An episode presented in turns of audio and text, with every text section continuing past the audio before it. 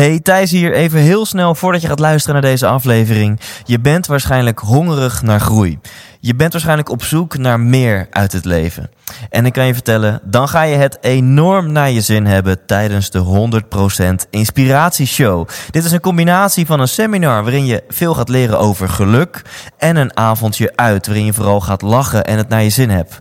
Oftewel, je gaat ontdekken hoe je nog gelukkiger kunt worden en dat verpakt in een hele hoop entertainment.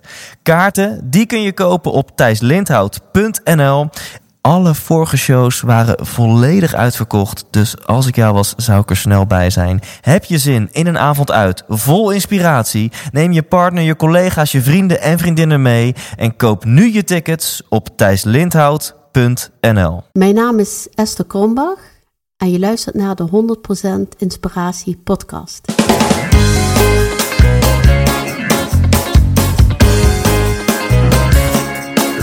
Hey, wat goed dat je luistert. Hij staat weer voor je klaar. Je wekelijkse dosis inspiratie is weer daar. De allerleukste gasten geven al hun kennis prijs. Met je veel te blije host, hij praat je bij. Zijn naam is Thijs. Thijs,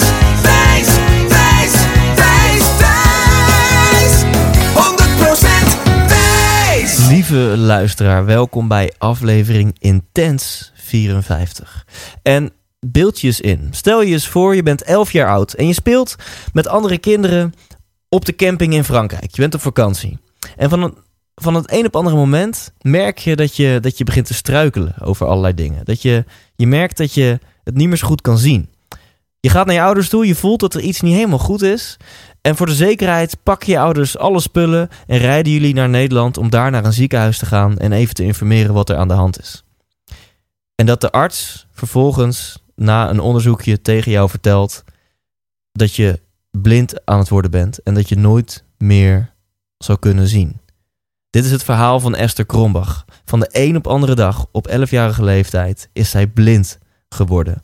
En dit is een mega heftig verhaal. Dit is een heel, uh, ik vind zelf een heel emotioneel verhaal. Maar dit is ook een heel mooi verhaal. Want deze podcast gaat over inspiratie. Deze podcast gaat over het leiden van een betekenisvol leven. Deze podcast gaat over gelukkig zijn. En Esther heeft, nu ze terugkijkt op haar leven, heeft ze de keuze gehad. Toen haar dit overkwam op haar elfde, had ze eigenlijk keuze, uh, een keuzemoment van ga ik nu achter de geranium zitten, omdat ik nu blind ben? Of ga ik alle kansen grijpen die het leven mij biedt? En zij heeft voor dit laatste gekozen. Nou, en dat, dat vind ik zo krachtig. Dat vind ik zo waanzinnig mooi.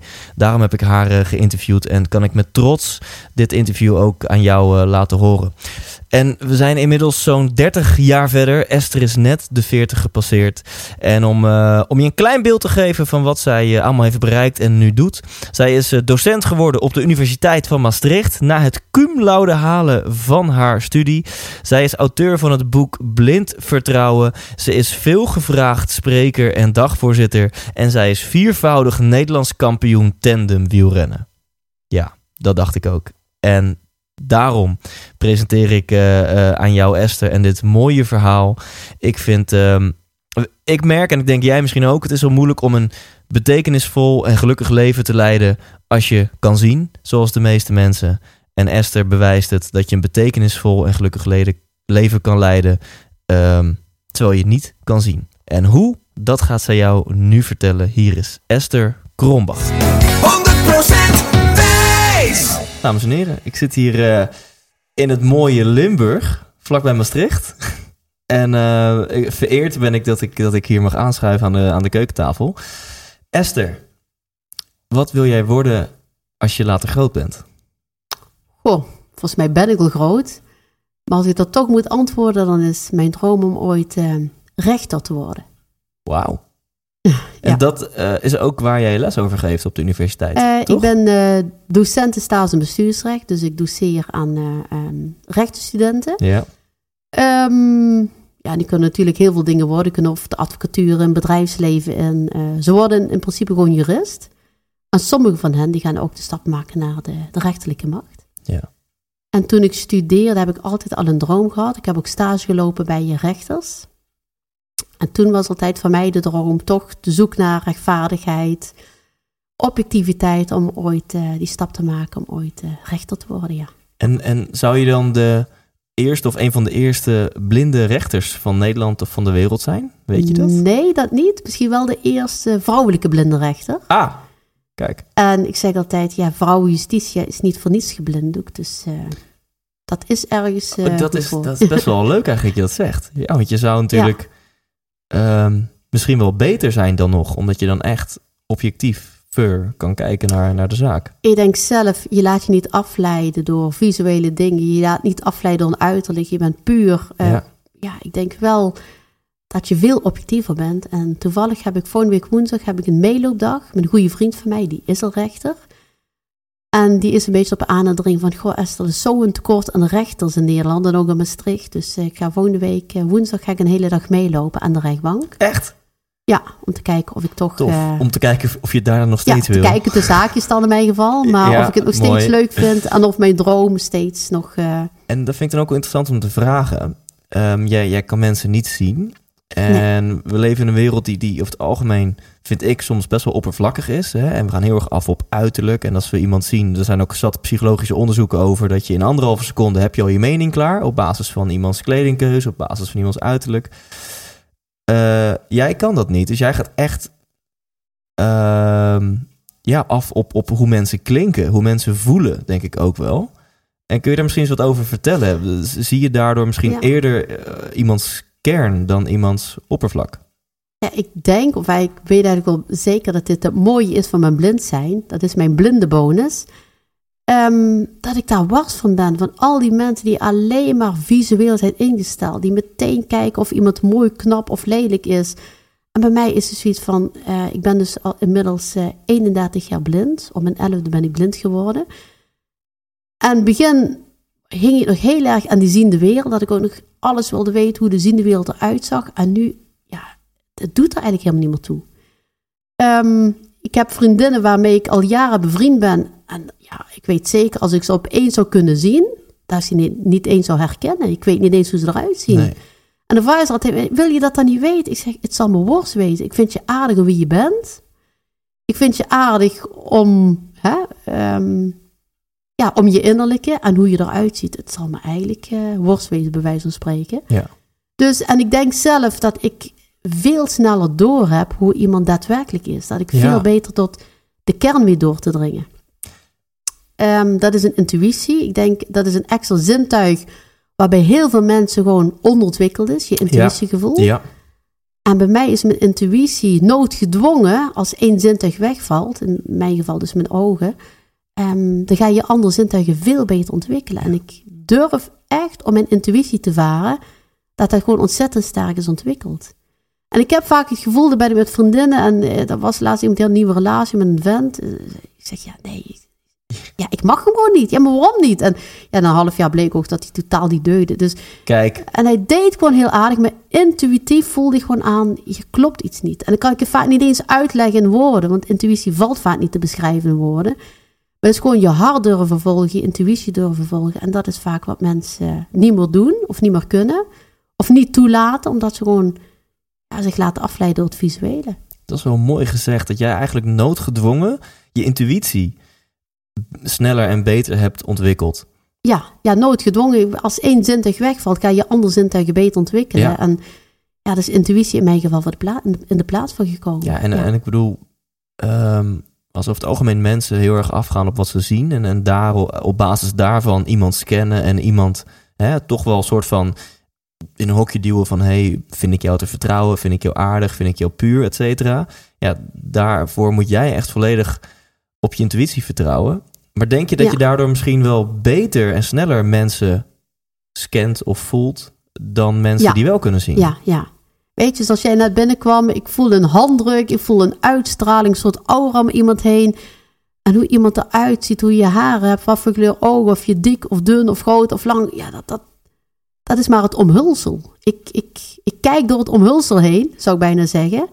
En je dringt veel dieper in gewoon in de kern van iemands persoon. En ja, dat is waar mijn kracht ook vaak zit. Dat ik mensen gewoon veel beter kan Ja. peilen. Ja.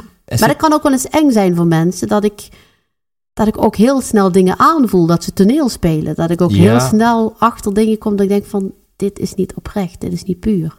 En durf je dat dan ook te benoemen?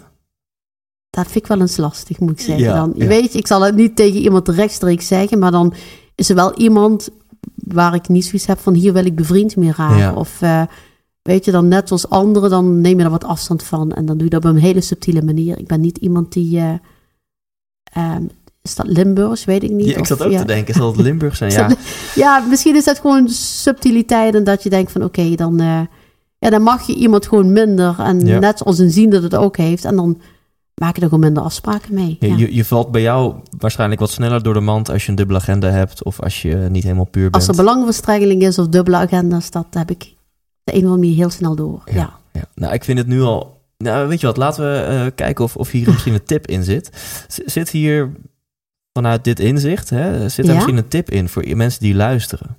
Ja, ik denk dat mensen gewoon veel meer moeten durven vertrouwen. In mijn geval blind vertrouwen moeten hebben op hun intuïtie. En dat je dat visuele wat meer los moet laten. En ik begrijp natuurlijk dat dat heel lastig is. Want als ik mij de periode herinner dat ik nog kon zien als 11-jarig meisje, vond ik die juffrouw die er gewoon heel mooi uitzag, veel aardiger dan de, de juffrouw die lelijk was. En dus Ja. als kind herinner ik mij zelf ook nog dat ik, dat ik me daar ook op betrapte. Maar ik denk wel dat je kunt aanleren om, om je intuïtie veel meer te laten spreken. Om daar veel meer op te durven vertrouwen. Mensen durven er niet op te vertrouwen. Dat is vaak het probleem. Ja. En ik heb geen keus. Ik moet. Ik heb me er zelf van de week ook nog aan herinnerd. Over het algemeen heeft mijn intuïtie er. Ik kan me eigenlijk niet herinneren dat mijn intuïtie er wel eens naast heeft gezeten. Ik kan me wel hè? heel Ja. veel momenten herinneren dat mijn intuïtie A zei, maar ik toch B deed. Precies, op, vanuit- op basis van je ratio, ja, toch? op basis van je ratio. En dat je dan toch na een tijdje denkt, soms na een week, soms na een jaar, denk ik, fuck, mijn intuïtie had het gewoon Ja. gelijk. En weet je, we hebben dat allemaal in ons intuïtie. Alleen mensen die zijn daar, het is een beetje ver van je bedshow en ze durven daar niet op te vertrouwen. Je gaat altijd weer rationaliseren en met je verstand beredeneren en dan laat je dat de overhand krijgen. En ik denk dat je gewoon dat mensen moeten leren om veel beter naar hun intuïtie te luisteren. Wat heeft het jou gebracht in je leven om gewoon volledig te vertrouwen op je intuïtie? Heel veel. Eigenlijk alles waar ik nu sta. Ehm, wat heeft het mij gebracht? Ehm, ja, altijd in mezelf blijven geloven. En ondanks dat ik op 11-jarige leeftijd gewoon van de een op de andere dag blind geworden ben, ben ik toch blijven geloven in, in mijn kunnen. Dat ik toch een persoon ben met, met kwaliteiten en die toch in deze maatschappij een plek zou, zou veroveren. En ja, vooral mezelf, op mezelf durven te vertrouwen. En ja, dat heeft me wel gebracht tot wie ik nu ben en waar ik nu sta. Laten we daar eh, even op inzoomen, want ik heb heel veel vragen aan jou. Ook ehm, ja, nog meer over, over jou- jouw leven, over de dingen die je hebt bereikt, eh, de, de lezingen die je geeft, jouw levensinstelling. Maar laten we bij het begin beginnen. Eh, je hebt het nu een paar keer al genoemd. Op jouw elfde jaar ben je van de een op andere dag blind geworden. Ehm, dat is misschien nog wel erger dan, dan blind geboren worden. Want dan weet je ineens, je weet wel hoe het is om te zien en ineens zie je niet meer.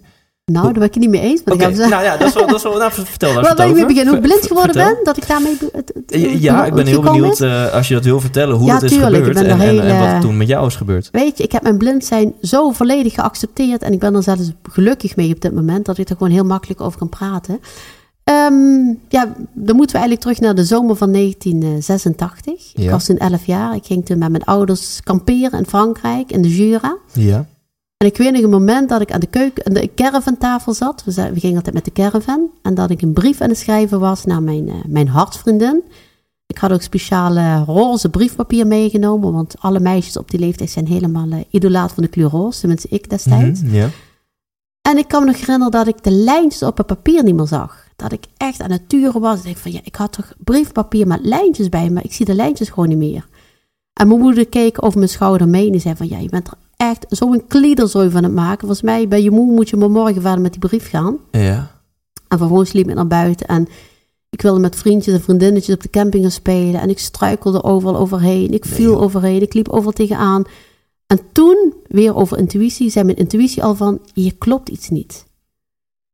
Nou, huilend teruggegaan naar mijn ouders, de caravan in. Ja, die hadden ook meteen door van dat er iets aan de hand was. Nou, Ja. we wilden liever niet naar het ziekenhuis in Frankrijk gaan, in verband met de taal. Dus mijn vader zei, zo, nou weet je wat, nog liever vandaag dan morgen vertrekken, inpakken de boel. Oh joh.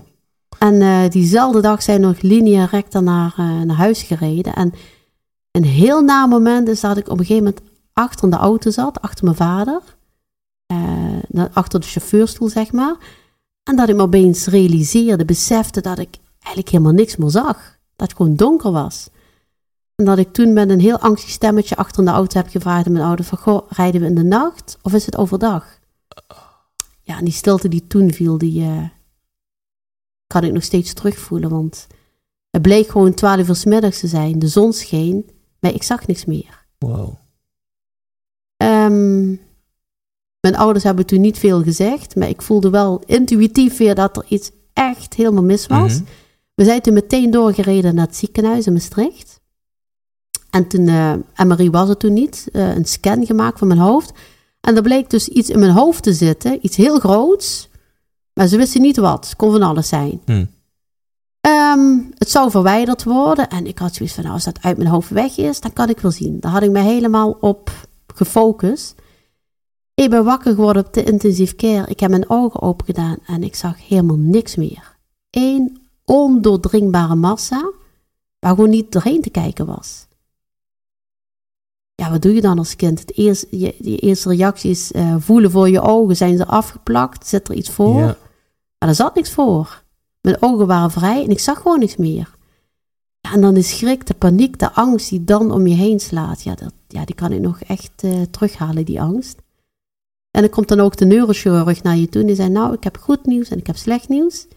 Ik zal met het goede nieuws beginnen. Het, het was geen tumor, het was maar een kieste. Dus toen Hm. op dat niet eens verschil tussen een Nee. kieste en een tumor. Maar Nee. een tumor kan kwaadaardig zijn. Een Ja. kieste is in principe altijd goedaardig. En het slechte nieuws is dat die kieste op zo'n ongelukkige plek zat, net op de kruising van je oogzenuwen en bij je hypofyse.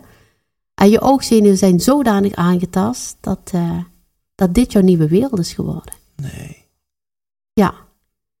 Ja, en dan ben je elf jaar en dan lig je daar in dat grote ziekenhuisbed. En ja, je bent weggegaan op vakantie als een gelukkig, ja, zonder zorgen, eh, onbezorgd leven. Wat alleen maar bestond uit spelen en naar school gaan en leuke dingen doen. En naar de scouting en op handballen en op volleyballen zat ik allemaal. En, en ik heb afscheid genomen van al mijn vriendjes en vriendinnetjes op de basisschool. En iedereen een hele fijne zomervakantie toegewenst. En, en je komt als blind meisje terug. Zo. Met de wetenschap dat dit gewoon de rest van je leven jouw nieuwe wereld is geworden. En Terwijl Oh, de klok eh ja, dat was de klok, half twaalf. Ik ga even een slokje drinken, mag Ja, dat? ja, zeker, zeker. Even een slokje water voordat ik... eh, Yes, even keelspoelen. Ehm, maar ik had... Het klinkt heel gek, maar ik had wel iets in mij, een soort oerdrang, een oerkracht van... Oké, ik wil weer gelukkig worden. Ik wil weer dat gelukslevel krijgen dat ik had voordat ik naar Frankrijk ging. En ik heb twee keuzes. Ik heb de keuze van of ik ga de slachtoffer innemen... Ja. En ik ga alleen maar verdrietig worden en chagrijnig en, en, en een vervelend mens waar iedereen een hekel aan krijgt. Of ik word weer het zonnetje in huis zoals ik dat altijd was. En gewoon weer alle dingen doen die in mijn mogelijkheden liggen. Ik weet natuurlijk niet of ik in deze termen echt gedacht heb. Mhm. Ehm, maar wel dat gevoel van, ik, ik heb altijd de keuze nog van dit is een voldongen feit, dat blind worden. Maar aan mij ligt het nu wat ik van mijn leven ga maken, wat ik, daar, ga- wat ik daaruit ga halen. Ja, dus terugredenerend zie je ineens dat je toen een heel duidelijk keuzemoment Ja. had. En zie je ook heel duidelijk welke keuze je toen Precies. hebt gemaakt. Kijk, er zijn dingen die je overkomen, hè, zoals blind worden, een grote verandering. Dat is ook waar ik, vaak wat ik in mijn lezingen vertel, het bedrijfsleven. Er zijn veranderingen die, die overkomen je gewoon, zoals blind worden. Ja. En toch heb je altijd nog een keuze hoe jij die verandering eh, aangaat. Ja. Je gaat of er eh, zielig over zitten doen, slachtoffer innemen, of die verandering zien als een grote uitdaging in je leven. En die, die verandering ga je aan en dan ga je weer je geluk in zoeken. Ehm, ik ben ontslagen uit het ziekenhuis. Ik ben een jaar naar het Blindeninstituut gegaan. Daar heb ik braille geleerd. Ik kreeg Mhm. stoklooples. Ik moest gewoon En dit alles... is, dit is dus als elfjarig meisje allemaal. Ja, ik moest intern, want ja, Blindeninstituut was in de buurt van Nijmegen, Graven. Mhm. Eh, we wonen helemaal in het eh, zuiden van Limburg, de buurt van Valkenburg en Maastricht. Dus ja, ik, er was, was bijna niet te doen om mij elke dag op en neer te brengen. Dus Mhm. eh, ik moest intern. En ik voelde me daar echt als een vis in het water. Ik was daar happy, ik was daar blij, ik was er gelukkig. Allemaal lot of soortgenootjes, allemaal blinde kinderen. Dat voelde gewoon heel veilig. Maar het is natuurlijk achteraf een schijnveiligheid. En mijn ouders, en vooral mijn vader, had dat gelukkig heel snel door. Die zei van, je moet er weg. Ik zeg, ik wil niet weg. Ik wil hier de rest van mijn leven voor altijd blijven. Ja. En mijn vader heeft me daar tegen mijn zin in weggehaald. Ik ben toen zelfs ook drie weken in hongerstaking gegaan om het, eh, om het te boycotten. Maar dat, eh, nu achteraf gelukkig heeft het niets geholpen. Ja. En tegen alle adviezen, ook van de Blindeninstituut, die hadden ze gezegd, ja, meneer Kronbach, wat u met uw dochter gaat doen, dit kan gewoon niet. Zij is pas ja, nog geen jaar blind. Zij moet nog ruggengraat krijgen. Ik weet nog dat mijn vader toen antwoordde, de enige plek waar ze ruggengraat krijgt, is gewoon terug in de ziende maatschappij. Zo. En niet hier opgesloten tussen die vier muren. Dus mijn vader heeft tegen alle adviezen in en tegen mijn zin in me daar weggehaald. Wow. En dit is ook mijn redding geweest. Ik ben toen begonnen met eh, Ma- MAVO, LBO MAVO. Hele moeilijke periode, want ja, kinderen op die leeftijd, op 11 jaar leeftijd, Ja. 12 jaar leeftijd, zijn natuurlijk snoeihard. Ja. Ik heb heel veel steun van mijn vader gehad, die zelf ook in het onderwijs zat. Die uren met mij wiskunde heeft gedaan. eh, eh, want er werd altijd gezegd, als je blind bent, kun je geen eh beta-vakken doen, zoals wiskunde en natuurkunde. Maar mijn vader was zelf wis- en natuurkunde Ja. Dus hij zat uren in de, in de kelder ook te freubelen met, eh, met de figuurzaag om voelbare kubussen te maken en relieftekeningen. ja. Om mij maar gewoon wiskunde mee te laten doen. Als Ja. jij dat wil, als jij wiskunde in je pakket wil, dan moet dat kunnen. Ja. Uiteindelijk ben ik toen wel met een 9 op de MAVO geslaagd voor wiskunde. Wauw. Eh, toen ben ik naar de, ja, daar kan ik heel veel over vertellen, maar goed. Nee, ja, dan ga maar verder. Toen ben ik naar de HAVO gegaan en dat ging eigenlijk al beter. Beter in die zin. Ehm, op school ging het wel goed, ook op de MAVO, maar ik voelde mij beter in mijn vel zitten. Ik voelde dat ik eh, geaccepteerd werd door andere leerlingen. Ik werd opeens gezien als Esther. Esther die ja, kwaliteiten had, die iets te vertellen had, die bijzonder was. Dus ik kreeg voor het eerst echt vrienden en vriendinnen. Dus ja, ik, kon ook wel beter met mijn blind, blind zijn omgaan. Ja. Eh, na de HAVO wist ik niet wat ik wilde. Toen ben ik maar, zo klinkt het een beetje negatief, maar ik wist echt niet wat ik, wat ik wilde met, met ja, qua studie. Wat kon ik, wie was ik, waar... Nou, ik had wel eens gehoord dat je ook blinde maatschappelijke werksters had. Dus ik denk van ja, dan ga je maar naar de sociale academie. Ja. Dat heb ik één jaar gedaan, maar dat was niet helemaal mijn ding. Maar toen is bij mij één grote droom ontstaan. Want ik kreeg daar ook juridische vakken, rechtenvakken. En dat vond ik zo geweldig. En dat lag mij zo goed dat ik één grote droom is ontstaan. En dat is om rechten te gaan studeren. Nou, in deze keukentafel waar we nu aan zitten, heb ik dat toen op een blauwe maandag heb ik dat geuit. Ja. Nou, mijn moeder had gezegd, ja maar kind, wat haal je nou aan je hoofd? Je zit op de sociale academie. Hoe fijn is het als je dadelijk maatschappelijk werkster bent? Je hoeft je niet te bewijzen. Ja, ja. Ik zeg, ja, maar dat is geen bewijsdrang. Ik wil rechten studeren. Ja. En mijn vader had zoiets van, kan niet, bestaat niet. En eh, de dag daarna had hij een afspraak gemaakt aan de rechtenfaculteit in Maastricht. Ja. Twee dagen later zaten we op gesprek bij eh, mevrouw de studieadviseur, die eh, het eerste gesprek met ons aanging. Nou, dat gesprek zal ik ook nooit vergeten, want die mevrouw zag alleen maar beren op de weg. Ja, maar zegt ze, hoe ga je dat dadelijk met een eindscriptie doen? Hoe ga je dadelijk toetsen maken? Hoe ga je dadelijk jurisprudentieonderzoek doen? Ik wist niet eens wat jurisprudentie was. Ik denk, waar heeft het allemaal over?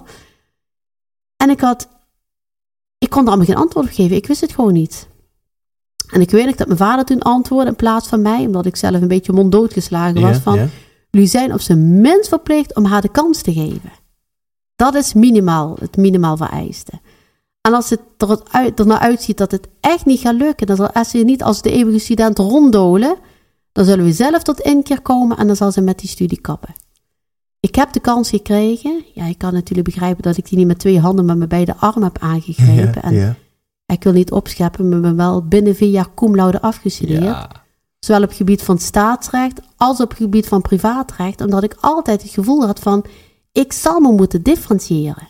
Ik hou niet van positieve discriminatie, maar ik hou van differentiatie. Mhm. En ik wil later niet een baan krijgen omdat ik toevallig eh, vrouwblind en helaas geen allochtone ben. maar ik zal me op de een of andere manier toch ja, boven het maaiveld moeten uitsteken.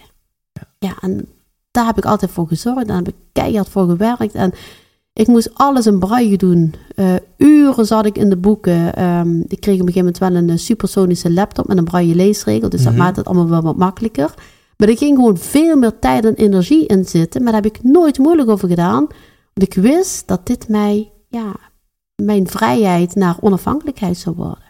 Weet je, Esther, echt het, het kippenvel loopt over mijn lichaam. Ik, maar serieus, dit, dit vind ik zo mooi. Zo'n gesprek met zo'n, nou laat ik zeggen, dame van zo'n onderwijsinstelling die niet echt in mogelijkheden denkt. Die gewoon eventjes gratis een hele hoop beperkingen op jouw pad gooit. Van nou, dat kan zomaar niet. En dat je dan gewoon zegt, weet je, het minste wat jullie mij eh, verplicht zijn is mij een kans te geven. En dat Ja, ze dan die ja. kans geven en dat je gewoon binnen vier jaar cum laude die studie haalt. Ja, dat, dat, dat is waanzinnig. Ja, maar weet je, je moet soms mensen overtuigen. Je moet mensen ervan overtuigen dat iets kan. En als je de mogelijkheid dan krijgt, ik voelde me bijna verplicht naar mijn vader toe, die zich zo voor mij had ingezet. En de kans die ik kreeg, ik denk deze kans moet ik niet vergooien. Dit, hier moet ik iets mee doen. En, ehm, en het gekke is, of het mooie is, als je eenmaal laat zien dat iets kan, dat mogelijkheden zijn, dan kom je op een soort groene golf. Dat is weer dat geluk wat je afdwingt. En op een gegeven moment heb ik dus ook daar meteen ook, eh, ik ben geloof ik in eh, augustus 98 afgestudeerd. En in september, per 1 september, nee, eh, datzelfde jaar kon ik al als eh, docent staande bestuursrecht beginnen. Als je eenmaal mensen mee hebt en mensen geloven in je, mensen hebben vertrouwen in je, dan, dan zit je in een flow van de groene, op de groene golf. En dan, dan, dan, ja, dan heb ik alle, alle credits heb je dan voor je. Dus Ja. dat, eh, dat had ik al heel snel in de gaten. Dat ik, als ik mensen ervan kan overtuigen in mijn kunnen, dat dit de rest van mijn leven ook in mijn voordeel zal zijn. En is, Ja. is, is dat de grote les die je hebt, hebt geleerd? Van ik wil mensen overtuigen van mijn kunnen. Ehm, ik denk dat een grote les is dat, dat mensen vertrouwen in je moeten hebben. Ja. En dat is ook het thema waar ik vaak over spreek. Blind vertrouwen in mijn geval. En heel vaak roepen mensen, nee, vertrouwen moet je verdienen.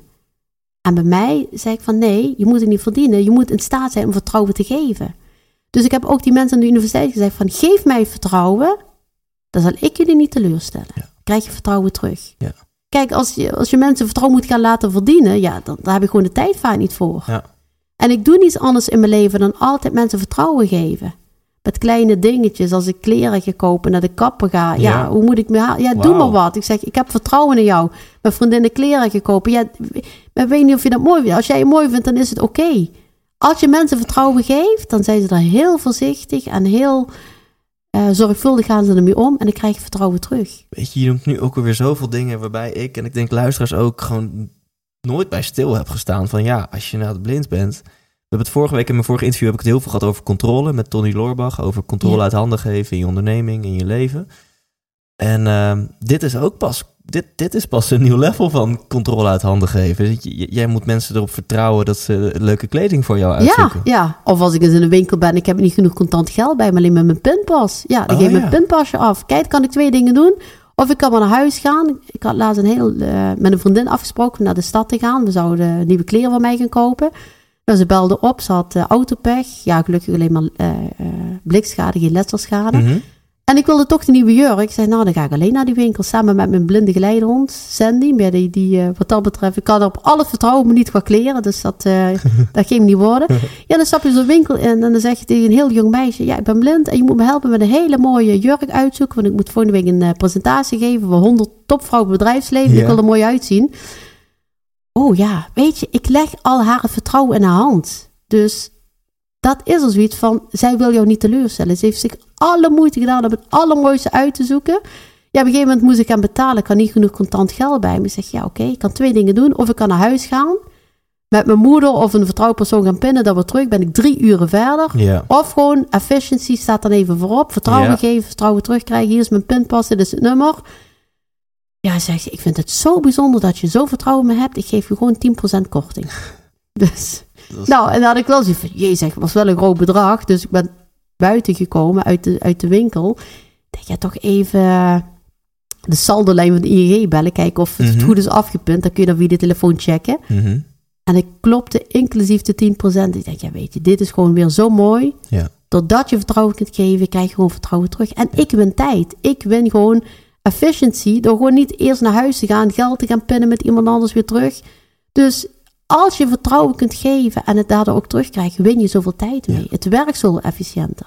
ja. Het maakt Ja, mijn leven heel zoveel mooi. makkelijker, omdat ik vertrouwen kan geven. Controle proberen te houden of claimen, dat kost je ook gewoon heel veel tijd. Dat kost gewoon heel veel Ja. tijd. Als je geen verantwoordelijkheid kunt overdragen en alles in eigen hand wil houden, kost gewoon heel veel tijd en energie. Hey, en inmiddels eh, nou, ben jij onder... drinken. Wat? Ja, zeker. Ja, Inmiddels ja. ben je onder andere docent op de Universiteit Maastricht. Eh, je bent veel gevraagd spreker over het onderwerp leiderschap, maar ook zeker over het onderwerp blind vertrouwen. Ja. En dat is namelijk het boek ook wat je hebt geschreven. Ja, het boek Blind Vertrouwen, gaan we het ook nog over hebben. En even on the side ben je ook nog eens viervoudig Nederlands kampioen tandemwielrennen. Ja. Waar haal je al deze ambitie en, en energie vandaan? Een enorme drive. En dat ik gewoon heel veel dingen leuk vind. En dat ik gewoon vooral kijk, de zaak is dan, naar mogelijkheden binnen mijn grenzen. Ik ga Ja. altijd kijken van wat kan ik, wie ben ik en wat. Er zijn natuurlijk heel veel dingen die ik niet kan, maar ik ga vooral op zoek naar dingen die ik wel kan. Ja. Altijd denken in mogelijkheden. En ik weet dat ik dan op een gegeven moment tien jaar les gaf en dat ik zoiets had van, is dit nou wat ik de rest van mijn leven wil? Want ik ben ervan overtuigd, er zijn twee belangrijke voorwaarden om gelukkig te worden. En dat is dat je altijd een, een, een focus moet hebben in je leven. Iedereen heeft gewoon behoefte aan een focus, een doel. Mits het maar wel is binnen de grenzen van je mogelijkheden. Kijk, als ik natuurlijk mijn focus had gelegd op ik wil naar de Technische Universiteit of ik wil eh, eh, eh, medicijnen gaan studeren, geneeskunde. Ja, dat kan gewoon niet als je stekenblind bent. Dan moet je reëel in zijn. Dus je moet altijd op zoek gaan naar doelen binnen de grenzen van je mogelijkheden. Ja. En wat heel belangrijk voor geluk is erkenning en waardering. Iedereen heeft behoefte aan erkenning en waardering in het leven. En of je nou blind bent of niet, ik ben gewoon volwaardig gelukkig omdat ik altijd erkenning en waardering om me heen voel en dat ik altijd doelen heb. Nou, dat lesgeven ging me heel goed af. Ik werd altijd geëvalueerd als een van de beste docenten van de universiteit. In het begin denk je nog, oh, dat is eh, omdat studenten je zielig vinden. Maar als dat jaar in jaar uit altijd hetzelfde is, denk ik van nee. Ik, ja, ik word gewaardeerd om wie ik ben. Mhm. en, en ik krijg die waardering. En eh, omdat ik inderdaad eh, waarschijnlijk een goede docent ben. Maar daar haalde ik op een gegeven moment niet alleen maar mijn voldoening uit. Nou, toeval bestaat niet. Toen ben ik iemand hier in het dorp tegengekomen, Mhm. een vrouwelijke wielrenster. Die zei van, goh, ik zou het zo leuk vinden om eens een keer met jou op een race tandem te gaan zitten. Ik zeg, een race tandem? ik zeg, ja, ik, als kind, Ja. toen ik nog kon zien, was ik al heel sportief. Dus dat was altijd wel iets wat altijd nog in mij broedde. Iets wat ik een, een zwaar gemis. Altijd dat sporten wat ik deed. Handbal, volleybal, tafeltennis. Alles viel op een gegeven moment weg. Mhm. Mijn vader ging toen wel met me wandelen en een paardrijden. Maar ik heb nooit meer die sport kunnen beoefenen. eh, waar ik zo mijn passie in kon terugvinden. Nou, ehm, ze heeft toen een keer een race tandem gehuurd. We zijn de Limburgse heuvels ingegaan. En ik durf bijna te beweren, ik ben achterop gestapt en bijna nooit meer afgestapt. Ja, die zon op mijn gezicht, die wind door mijn haren. Gewoon weer dat uiterste uit je lichaam halen. Eh 10 kilo spontaan viel ik af zonder dat ik ging lijnen. Gewoon die spierbundels die Mhm. weer eh, terugkwamen. Ja, ik, ik ben gewoon wielerverslaafd geworden. Ik ben uiteindelijk ook eh, terechtgekomen in de Nederlandse tandemselectie. En ook deelgenomen aan, ja, viervoudig Nederlands kampioen. Ook deelgenomen aan EK's en WK's. Net mijn nominatie voor de Paralympische Spelen net, net niet gehaald. Dat was wel een hele grote teleurstelling. Ja, snap ik. Ehm, maar daar ook wel overheen gekomen. En ja, dit is ook iets wat ik in mijn lezingen ook weer, ehm, ook weer als voorbeeld draag. Van ja, teambuilding. Samen op zo'n tandem. Als je ergens blind vertrouwen moet hebben, is er wel een tandem achterop. Want je Ja. kan niet meesturen, Ja. je kan niet remmen, je kan alleen maar domweg meetrappen. En je gaat wel over een wielerbaan soms met 40, 50 in het uur. En je moet volledig vertrouwen hebben op je piloot, op de voorrijder. Ja. Dus als je het ergens over blind vertrouwen hebt, dan is het wel heel mooi om een tandem samen. Want dan, eh, Ben je wel eens gevallen? ja, ja. Echt? Ja, één keer hersenschudding, één Nee. keer eh, op de wielerbaan gelukkig nooit. Want als je op hout valt, ja, dan volgens mij kunnen ze dan eh, al je splinters uit je, uit je lijf gaan halen. Ja, ja. Maar ja, je, je weet gewoon van tevoren, dat, dat beredeneer ik gewoon, beredeneer gewoon heel rationeel. Als je achter op een tandem stapt, dan moet je ook incalculeren dan, dat je een keer kan vallen. Ja. Bedoel, dan moet ik thuis achter die ramen blijven zitten, dat is lekker veilig. En dan eh, Ja, kan, ja, het, ja, kan het plafond mooi. ook naar beneden Ja, komen. Ik vind het echt heel mooi wat je zegt van kijk naar de mogelijkheden binnen je grenzen. Of misschien binnen je kaders, dat klinkt dan nog iets liever. En Ja, dat, dat binnen geldt de kaders, Ja, dat, geldt voor jou. En dat, dat, je bent een heel mooi voorbeeld van iemand die dat dus echt doet. En en nou echt de, de mogelijkheden binnen jouw kaders, die ben je echt gewoon aan het, aan het uitdagen, echt aan het verkennen. Ja, maar ik ga er ook niet overheen. Ik ga natuurlijk geen dingen doen wat Nee. echt niet kan of onmogelijk is. Want sommige mensen zeggen, "Zo- zou je niet eens een keer willen autorijden? Ik zeg, ja, welke blinden gaan nou autorijden? Is er re- geen realiteit? ik wacht wel ooit dat... eh, Met piepjes dat of zo. Of, ja, misschien ooit, over twintig jaar, dat, eh, dat je inderdaad die elektrische auto's hebt waarmee Ja. dat wel kan. Ja. Maar ik kijk natuurlijk wel de zaken dan wat, wat reëel is. Ja, en dit is toch een waanzinnig inzicht voor iedereen. ehm, ik bedoel, jouw kaders zijn dan dat je niet kunt zien. Maar zat mensen hebben als kader, ja, ik noem maar wat, ik ben een alleenstaande moeder en ik heb twee kinderen en ik heb het heel druk. Oké, dat zijn dan jouw kaders, dat zijn dan jouw grenzen. Maar wat zijn nog steeds de mogelijkheden Ja, maar binnen die je, grenzen? En, en Het probleem is, mensen denken te veel in onmogelijkheden. Ze gaan, als je mensen gaat vragen van kun je dan, dan gaan ze maar alleen maar opzommen die dagen dat ze niet kunnen. Ik zeg, dat wil ik helemaal niet horen. Ik wil de dagen horen dat je wel kunt. Dat is, Ja. dat is Ja. altijd voor mij een graadmeter, dat mensen altijd denken in niet kunnen, onmogelijkheden. Ja. En dan confronteer je ze dan ook mee. Zeg je, somt alleen de dagen op dat je niet kunt. ja, Zeg, dan ben je niet geïnteresseerd. En zeg nou wanneer je wel kunt. Dus Dat zijn die kleine dingetjes. En dan betrap ik mensen erop dat ze altijd, dat ze altijd denken in eh, op mogelijkheden. ja, en kunnen we hier eens over filosoferen? Waarom is dat, denk je? Waarom denk je dat mensen heel snel wel dingen willen, maar zichzelf hebben aangeleerd om dan meteen tien redenen te bedenken waarom ze dat niet moeten doen of niet kunnen doen? Angst, geen zelfvertrouwen. Ik denk echt dat het te maken heeft met het feit dat je gewoon geen zelfvertrouwen hebt. Doordat je echt denkt dat het niet kan. En dan kom je op dat vertrouwen terug. Ik zeg altijd, de basis van alles is gewoon zelfvertrouwen. In jezelf geloven. In het feit dat je het kunt. En als je dan zelfvertrouwen hebt, dan ben je ook in staat om vertrouwen te geven. En als je dat kunt geven, krijg je terug. Het is een soort piramide. Ja. Dus ik denk echt dat heel veel mensen in onmogelijkheden denken dat ze gewoon daar geen vertrouwen in hebben. Dat ze gewoon, het ontbreekt hen aan zelfvertrouwen. En, en denk je dat zelfvertrouwen ook het remedie is tegen angst? Ja, jij bent heel, heel, eh, ja. Ik denk als je zelfvertrouwen hebt, dan zijn heel veel angsten weg. Want de geloof, kijk, ik bedoel, dat is natuurlijk, ehm, dat moet je ook leren. Je moet ook durven te vertrouwen op jezelf. En je goed leren kennen. En als ik Ja. iets heb gedaan, dan is het mezelf Ja. wel leren kennen. Komen we weer op intuïtie, denk ik. Dan kom je op dat intuïtie. Aanvoelen wat je wel en niet kunt. Dat is weer die intuïtie waar je op Ja. moet durven vertrouwen. En wat je wel en niet wil. Ja, ja, ja. Ja, want je, je- zegt echt hele verstandige dingen. Dit is prachtig. Je zei net al, eh, nou, twee dingen hè, heb jij geleerd in het leven. Geval, je hebt meer dingen geleerd. Maar je hebt geleerd dat het leven onder andere gaat over twee dingen. En één is dat je een bepaalde focus hebt, dat je doelen hebt. ja, ja. En het andere is dat je erkenning hebt. Dat Ja. je gezien wordt. En ook dat je jezelf erkent en ziet. En ehm, je zei ook even tussen neus en lippen door. Dat vond ik heel, heel inspirerend. Dat je zelf ook de vraag stelde van... wil ik dit voor de rest van mijn leven doen? Ja, Eh, en, dat en toen, lesgeven. ja, Ja, le- toen ging het over Ja. lesgeven, geloof Ja. ik. Ja. En toen bedacht je, nou, er zijn nog wel meer dingen die ik wil doen. En toen hebben we het over tandem, eh, Ja. over wielrennen gehad. Dus dat dat is sowieso denk ik een hele interessante vraag. Voor ook iedereen die luistert. Gewoon wat je ook doet, is best wel interessant, denk ik. Om jezelf die vraag te stellen van, wil ik dit voor de rest van mijn leven doen?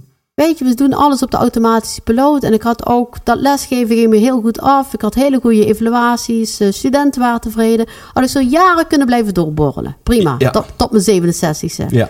En toch moet je dan je virtuele spiegel gaan voorhouden. Bij mij dan een virtuele spiegel van... Word ik hier gelukkig van? Brengt mij dit nog tot... Ja, tot, tot geluk? Word ik hier nog echt blij om? Ja, ja hoe moet ik dat uitleggen? Van, je, je gaat maar door. En als je niet verandert, dan is het allemaal lekker. En dan is het lekker veilig. Maar toch moet je soms uit die comfortzone durven stappen. En denken van, nee, ik moet mijn geluk nog elders gaan zoeken. Ja. Maar heel vaak mensen, het is lekker veilig. Dat is weer die angst. Blijf maar lekker doorborrelen. Lekker in die comfortzone. Of heb je het lef, durf er ook uit te stappen. En je intuïtie zegt of je dat wel of niet kan. Ja. Kijk, ik had natuurlijk niet zoiets van, zo, ik ga eens even topsporter worden. Maar dat, eh, ehm, ik had al heel snel in de gaten van, dit is iets wat ik wil. Ik heb toen ook spontaan mijn, eh, mijn, mijn eh, ik had een fulltime job aan de universiteit. Ik heb spontaan, eh, ben ik parttime gaan werken. Mhm. Mijn moeder verklaarde me helemaal van, kijk, je kind, die zekerheid aan de universiteit en je pensioen. En ik zeg, mam, ik ga mijn hart volgen, ik ga mijn passie volgen. Ik, ik ga verder in die sport. Ehm, dus ik heb eh parttime mijn baan opgezegd. Heel Ja. veel ge- gesprekken met mijn werkgever. Want ze zei, van, ik kan geen terugkeergarantie geven. Ik weet Ja. niet of dadelijk nog... Ik zeg, hoeft Uh-huh. niet. Ik, eh, ik vind het prima zo. Ik, eh, ik, ik wil eh, de rest van, eh, van, de, van de dagen wil ik gewoon kunnen trainen. En wil ik gewoon eh, mijn trainingsuren maken. En ik kan deze topsport niet bedrijven als ik gewoon fulltime blijf werken. Ik kreeg nog vaak de opmerking van, eh, zit je dan voor die andere helft in een uitkeer? Ik zeg, uitkeer? Ik zeg, ik heb vrijwillig mijn baan opgezegd. Dus eh dat denken mensen dan. Als je blind Ja. bent, dan heb je de rest bijstand of uitkeer. Ik zeg, Ja. nee, dat is gewoon puur eigen keuze. En ik ben er ook achteraf nooit spijt van gehad. En eh, ja, ik ben nog, in 2009 ben ik nog Nederlands kampioen geworden op, op Texel. Mhm. Dat is eigenlijk het einde van mijn carrière geweest. Ja, toen Mhm. zat ik dus met mijn part-time baan. En ik vond het eigenlijk wel lekker zo dat ik eh 2,5 dag werkte aan de universiteit. En dat die andere tijd ben ik dus gaan opvullen met, eh, met, met lezingen geven. Ja. Ja, ik merkte toen dat ik mensen door mijn blind zijn, door wat ik heb meegemaakt, door wie ik ben, hoe ik het leven staat, dat ik mensen kan inspireren. En dit is gewoon een heel goed goed wat mijn blind zijn mij heeft gebracht. Ja. Nou, ik denk dat we het nu aan de praktijk ondervinden. Dat jij met jouw verhaal mensen kan inspireren. En dit ook weer, hè? Dat je dus je hart, je intuïtie zei: ja, ik wil voor die sport gaan. Ik wil dat doen. En dan komt vaak je hoofd, je angst, je reptielbrein. Oh, maar dan moet ik een stukje zekerheid opgeven. ja. Moet ik mijn baan opgeven. En je omgeving, nou, zelfs Iedereen je moeder, die zegt dan... Ja, Ja, moet je dat nou wel doen?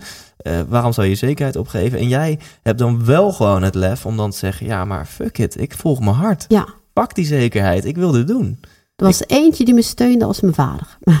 Ja, je die kan ik een- altijd jij leren. een hele verstandige vader, heb Ja, ik maar mijn vader weet gewoon, eh, die weet gewoon dat ik mijn hart volg, mijn intuïtie volg. En hij zei toen van, als jij dat wil, dan moet je dat vooral doen. Ja. En ik sta achter jou en die is met me heel Europa doorgereisd, met een busje, met mijn tanden voor wedstrijden. want ik moest IPC-wedstrijden, kwalificatiewedstrijden, en naar Gippingen, naar München. Ja, mijn vader is gewoon mijn grootste fan en die is Ja. over met me naartoe gereden. En eh, ja, voor mijn wedstrijden te kunnen doen. En sinds 2011 ben je dan wat vaker op het podium te zien bij eh, bedrijven en allemaal organisaties die jou boeken. ja, Toch? ja, ja. En dat gaat onder andere over jouw, eh, jouw verhaal Blind Vertrouwen. Dat, dat is ook een biografie. Ja. Ehm, kan je daar eens wat over vertellen? Misschien over het boek of over jouw lezingen? Ehm, ja, dat is eigenlijk een beetje gekomen. Ik heb dus een topsport gedaan tot 2009, 2010. Mhm. Ja, op een gegeven moment ben ik ook uitgeroepen tot Limburgse Vrouw in het jaar. En toen, op een gegeven moment kwam een bedrijf bij mij aankloppen. Hoe zou je het vinden om eens een keer je verhaal bij ons te doen? Ik had echt er nooit over nagedacht. Dus ik ben naar het bedrijf gegaan. Een klein bedrijf, een, een eh, MKB-bedrijf. eh, 20 man personeel, geloof ik. Nou, die waren zo gefascineerd door mijn verhaal. En, en niet dat ik het nou zo fijn vond om over mezelf op te scheppen... of mijn verhaal te doen of op mezelf op de borst te kloppen. Maar ik voelde gewoon in dat zaaltje waar we zaten... Ik voelde gewoon de inspiratie. Ik voelde dat, ze, dat mijn verhaal iets met hen deed. En toen voor het eerst had ik zoiets het gevoel weer, mijn intuïtie zei van... Esther, hier moet je meer mee doen. Hoe mooi is het om, ja, door wat ik heb meegemaakt, door mijn blind worden, door alles, om andere mensen te mogen inspireren. Hoe mooier kun je het maken, of hoe mooier kun je het hebben. En toen ben ik ook eh, door, een, door een bureau benaderd. En op een gegeven moment had ik gezegd, ja, wat die bureaus doen, ik wil dat helemaal niet exclusief. Ik kan dat ook op mezelf doen. Ik bedoel, eh, ehm, ja, geen idee hoe ik dat moest aanpakken. Nou, een keer eh, werd ik ook uitgenodigd door een grote bank Mhm. om mijn verhaal te doen. Ja, maar eh, mevrouw, we hebben wel een Kamer van Koophandelnummer nodig en een BTW-nummer. Oh, ik ja. zeg, hè? Ik zeg, oké. Op de factuur. Nou, ik naar de Kamer van Koophandel gestapt, want ik, want ik moest me dan op een gegeven moment op de een of andere manier inschrijven. Ja, mevrouw, wat wil je dan? Een VOF, een eenmanszaak? Ik had totaal naar verstand van. Ik zeg, ja, ik heb geen personeel. Mijn vader rijdt me over naartoe, dus de enige die, die, die in Ja. dienst is. Nou, daar maak ik van een eenmanszaak van. En eh, hoe wil je het bedrijf noemen? En toen zei mijn vader, blind vertrouwen moet je het noemen. Ik denk, ja, oké, dat is, eh, Ja. dat is mijn, mijn titel. Dus op een gegeven moment heb ik eh, mijn eigen bedrijf opgericht. En toen kwam het heel goed uit dat ik part-time werkte. Want mijn ander part-time word ik dus geboekt en benaderd. Ik heb dus ook een eigen site, eh estherkrombach.nl. Krombach met een G op het eind, B-A-G. En er staat informatie hoe mensen mij kunnen benaderen. Eh, sommige mensen proberen mij via LinkedIn te benaderen, maar dat is wat moeilijker met mijn braille leesregel. Mhm. Dus het makkelijkste is ook gewoon mee- mij rechtstreeks eh, mailen. En, eh, Ja, want als, als je jou mailt, dan kan je het wel lezen. Ik heb een speciale braille-computer met een braille-leesregel. Ja. Dus alles wat jullie normaal op het schermpje zien als ziende, daar krijg ik via die braille-leesregel en braille-puntjes. Dus Ja. en ik zeg altijd, ik kan letterlijk en figuurlijk blind typen. Dus ik werk dan niet met een muis, maar allemaal met eh, snelfuncties. Mhm. Dus dan doen we Ctrl-R, dat is een reply. Ctrl-Enter is versturen. Dus eh, ja, ik kan dus met de hele wereld communiceren en gewoon eh Ja, tof. ja, tof. afspraken maken. En, dat boek Blind Vertrouwen, heb je dat ook in die tijd geschreven? Na jouw carrière Ehm, als eh, professioneel wielrenster? Dat is eigenlijk gekomen. ehm, een goede vriend van mij die zei toen tegen mij van... Goh Esther, heb je er ooit over nagedacht om een boek te schrijven? Ik had nog niet eens in de gaten wat hij bedoelde. Ik, ik dacht meer aan een roman of een detective. Oh, of, ja. Ik zeg, hoe bedoel je? Ja, maar zeg je, hebt zo'n mooi verhaal te vertellen. Waar je zo mensen mee kunt raken. Het zou gewoon zonde zijn als je het niet zou doen. Ik zeg, ja, maar ik zie me dat niet in mijn eentje doen. Als je me daarmee wil helpen. Dat was eh, Erik, Erik Knippenberg. En samen zijn we er twee jaar mee in de slag gegaan. En ik kwam ook regelmatig hier, ook weer aan deze keukentafel. We hebben uren interviews afge... Mhm. eh, of mijn verhaal gedaan. Ja. En ik had ook echt vaak het gevoel van, het klinkt heel gek, maar ik dacht altijd dat ik mijn blind zijn volledig had geaccepteerd. Maar toen ik echt bewust in mijn leven terug moest naar dat meisje van 2011 op die vakantie in Frankrijk. In dat ziekenhuis. Dat had ik allemaal verdrongen, maar dat kwam opeens allemaal weer boven. Oh, ja. En ik had echt zoiets van, oh nee, dan, dan ging die weg. En dan kon ik echt met twee paracetamols op bed gaan liggen van de hoofdpijn. Er kwam zoveel los. Ja. En ik ben heel vaak op het punt gestaan van, ik stop met dat boek. Dat wil ik helemaal niet. Want het- gewoon alles kwam, wat je eigenlijk Ja. al had weggestopt. Misschien wel met je optimisme of wat dan ook. Dat Precies, weer niet aan allemaal- denken, terug, Ja. allemaal weggestopt. En Weet je, vooral vooruit kijken en niet, niet achteruit was altijd mijn motto. Mhm. Maar alles kwam weer boven en dat hakte er behoorlijk in. En ik heb heel vaak op het punt gestaan van, ja, ik kap met het boek, dit, dit ga ik gewoon niet, niet redden. En toch zei mijn intuïtie weer, daar komt die intuïtie weer. Rationeel zei ik, kappen ermee. En mijn Mhm. intuïtie zei van, nee Esther, je moet hiermee verder gaan. Ja. En ik weet nog, toen ik aan mijn allerlaatste hoofdstuk bezig was, Ja. was net of, of alle puzzelstukjes op zijn plek vielen. En dat zoiets had van, yes. Nu kan ik zeggen van, ja. mijn blind zijn ben ik, mijn blind zijn hoort bij mij. En mijn blind zijn, ja, ben ik gewoon heel gelukkig mee. Dat heeft me ook hele mooie dingen gebracht. En nu kan ik echt zeggen, dit is volledig, eh, het hoort bij mij. Ja. En ik durf zelfs te beweren, want vaak roepen mensen van, wat zou je grootste droom of wens zijn? Mhm. En dan voel ik gewoon, dat voel je intuïtief, intuïtief aan, dat mensen dan denken dat ik ga roepen van, goh, dat ik weer kan zien. Ja. En ik durf zelfs te beweren, als mij nou de mogelijkheid werd geboden van Esther, we kunnen je opereren en morgen kun je weer zien, dat ik zoiets had van, nee, ik wil het niet eens meer. Het hoeft voor mij niet meer. Het is zo mijn wereld geworden waar ik mijn weg in heb weten te vinden en die zo mooi voor mij is. En wat mij zoveel mooie dingen heeft gebracht en zo'n verrijking in mijn leven, dat ik, dat ik mijn blind zijn ben gaan omarmen. Dit vind ik zo krachtig. Dit vind ik echt zo krachtig dat je, ehm, dat je ten eerste kan zeggen bij het schrijven van de laatste woorden van je boek van wauw, ik, ik ben gelukkig met mijn blind Ja, zijn. En, ja. en dat je vervolgens ook denkt, als ik nu weer kon zien, weet ik niet of ik dat wel zou willen. Nee, want ik ben nee. helemaal happy met hoe mijn leven nu is. Dat, is- dat is, ja, Ja, dat, Dat- is gewoon dat vind ik wel dat is acceptatie en dat is gewoon op ja, weer vertrouwen. Ik, ik heb geloof in mezelf en dit is mijn wereld waar ik gelukkig in ben. En ja, nee, dit is, helemaal goed zo voor mij. Weet je, en ik ben natuurlijk langer blind dan ik ooit heb kunnen zien. Dus de vraag is, als ik weer hier zo rondloop in deze ziende wereld, of mijn hersenen dat nog allemaal kunnen verwerken. Of, of je dat Ja. inderdaad allemaal gaat zien. ja. Of dat inderdaad gaat werken. Nou, weet je, ik heb nog honderdduizend vragen aan je, maar als mensen meer van jou willen, dan moeten ze gewoon je boek even gaan kopen of jouw boeken als spreker. Ja. En dat kan op estherkrombach.nl. Esther met TH en Krombach dus met C-R-O-M-B-A-G. Ja, .nl en daar kunnen mensen jou gewoon een mailtje sturen en eh, kunnen ze volgens mij eh, je boeken kopen of jouw boeken als spreker. Toch? ja, ja mijn mailadres is uh, estherkrombach.hetnet.nl Kijk. En mijn boeken, ja, dat doe ik eigenlijk een beetje on- onder eigen beheer. Dus dat, dat is, kunnen mensen gewoon benaderen en dan eh, stuur ik het op. Ja, super tof. Ehm, dan Oh, ga ik je on the spot zetten. Als je dat terwijl, terwijl de, de, de klok 12 uur slaat, maar dat is gewoon, komt gewoon door het interview heen. Gewoon lekker gezellig, maakt niet uit. Eh, ga ik je on the spot zetten, is dat oké?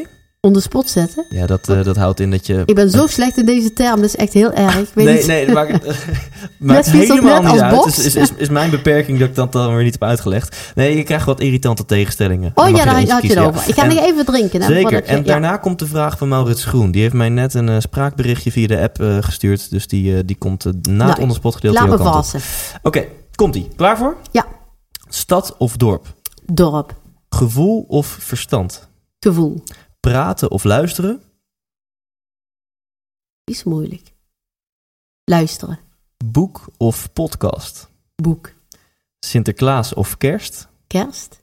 Bier of wijn? Allebei niet. Moet ik echt een keuze maken? Drink geen allebei. Nou, dat is ook een antwoord. In, Ja. Bij allebei En, en is dat eh, van waar die keuze? Ehm, ja, weet je, ik wil altijd mijn oriëntatie houden. Ik ben één keer zo mijn oriëntatie kwijtgeraakt van alcohol. Ik ben toen zo angstig geworden in mijn eigen lijf. Dat ik denk van, Oh, dit nooit meer. Ja, nou, Blind en, en eh, dronken en je oriëntatie kwijt, dat is echt... eh, blind en dronken, slecht idee. Slechte Slecht idee, ja. Oké, jong en onbezonnen of oud en wijs? oud en wijs. Beatles of The Stones? De Stones. Poetin of Trump? Oh, dat vind ik een hele lastige Gezellig, hè, die? Oh, Ja. ja. Ja, allebei niet, maar dat kan niet. Dan doen we Trump. Ferrari of Tesla? Tesla. Sneeuw of zon? Zon. Nederland in en er nooit meer uit? Of Nederland uit en er nooit meer in? Oh, wacht, moet je nog één keer halen. Nederland in en dan nooit meer Dus uit. of je moet voor de rest van je leven in Nederland blijven. Ja. Of je mag voor de rest van je leven Nederland nooit meer in. Maar dan mag je wel de rest van de wereld eh, bezoeken. Eerste. Ja, dus Ja. dan maar Nederland in en Ja. er nooit meer uit. Check. Eén dag koning of één dag weer kind? Eén dag weer kind. Mooi. Ik pak de vraag van Maurits erbij. Als je in Nederland één wet zou mogen uitvaardigen, welke zou dat dan zijn? Stel dat je een wet zou mogen instellen ik een hele... Gewoon even een luchtige vraag, hè? Ja, je hebt natuurlijk zoveel wetten. Maar... maar dat vind ik echt een hele moeilijke vraag. Goh. Dan moet je weer slaan op vertrouwen, intuïtie, eh, eh, zoiets? Of, of... Ja, het is, het is de vraag van Maurits. En die mag jij natuurlijk zo invullen Ja, als jij ja, wil. maar ik vind, het een, ik vind het een mooie vraag. Daar moet ik echt even over nadenken. Stom, hè? Ja. Ik probeer natuurlijk een beetje de link te leggen met mijn verhaal nou. Eh, Wat zegt je intuïtie? Dat mensen meer van hun intuïtie moeten, moeten maar ja, kun je dat wettelijk regelen. Dat mensen gewoon wat minder ratio, maar meer intuïtie moeten, moeten volgen. Ja, dat is natuurlijk niet wettelijk te regelen. Je hebt, je hebt, je hebt de, de, de plicht om je intuïtie te volgen. Ja. Intuïtieplicht. Nee, nee, ja, nee. Kiezen voor duurzaamheid, mag dat ook? Dat ma- nou, dat mag ook. En ik denk dat je dan, eh, dan kom je wel ergens, denk ik. Dat iedereen verplicht moet zijn om een warmtepomp te nemen met zonnepanelen. Tof. O- of dat iedereen gewoon verplicht moet zijn om eh, zijn huis zelfvoorzienend te maken. Ja. Ja. En of ze dat dan met een warmtepomp Ja. doen of met een Ja. biomassa-installatie, dat eh, mogen ze dan zelf weten. Is dat een Ja. goeie? Ja. Ja, want, dames en heren, jullie weten dat de duurzaamheid ook naast nou, inspiratie een grote passie van mij is. En Esther, jij laat op dit moment volgens mij je eigen huis bouwen. Ja, ik ben bezig Toch? met, eh, even voor de luisteraars, ik woon tot op heden nog steeds bij mijn ouders. Een gegeven moment had ik zoiets van met 42 jaar, van nou moet ik toch echt de grote keer, de, de grote stap gaan nemen. En ik ben nou hier in de buurt, heb ik een stuk grond gekocht van 700 vierkante meter.